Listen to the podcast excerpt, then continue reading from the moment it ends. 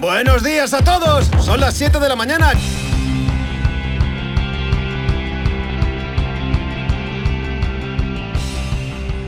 Hola Outsiders, aquí estamos en un nuevo episodio de Diario de un Outsider. Aquí a las ondas en el aire Eduardo Azcona, quien nos va a acompañar en esta aventura de este podcast daily.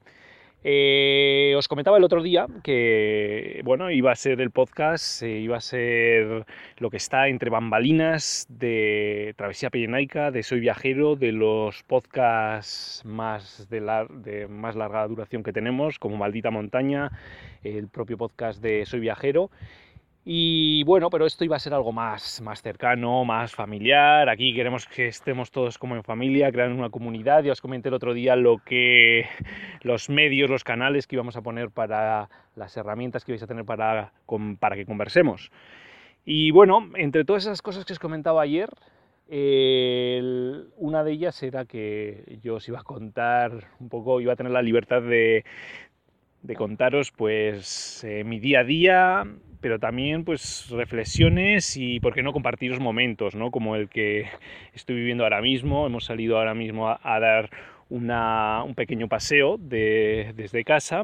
Aquí estamos en Estella Lizarra y tenemos aquí la, la ruta del Zumaque, que otro día os comentaré pues cómo participamos en la coordinación, el marcaje de esta ruta de senderismo de pequeño recorrido, cómo eh, bueno, se desarrolló el proyecto y se marcó, es una ruta homologada por la Federación de Montaña y Escalada de Navarra y, y bueno, pues que como marca tiene a este pequeño arbusto que tenemos aquí de manera endémica en Estella, el zumaque. El zumaque es un arbusto que se importó en el medievo porque se utilizaba eh, con fines curtidores. Eh, sus hojas se segaba y tenía alto contenido en taninos, de manera que se utilizaba pues en una de esas pozas en las que estaban las pieles, se utilizaba como, como curtiente.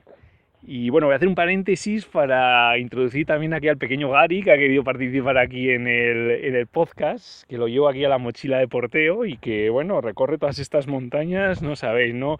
Ni se sofoca, ¿eh? Tiene ahora cuatro mesicos y medio y vaya, que va encantado aquí con las brisas de las colinas. Bueno, y os quería compartir pues el momento que tenemos ahora, ¿no? Que son ya las últimas horas del día, está bajando el sol y que si el zumaque se pone rojizo y en otoño está espectacular, pues ahora está potenciado por, por las luces del atardecer. Le oís a Gary, ¿no? Espectacular.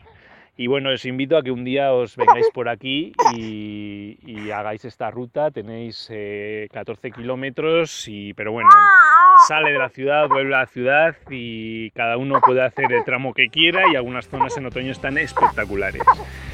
Lo dicho, nos volvemos a ver mañana. Un saludo y mucho ánimo.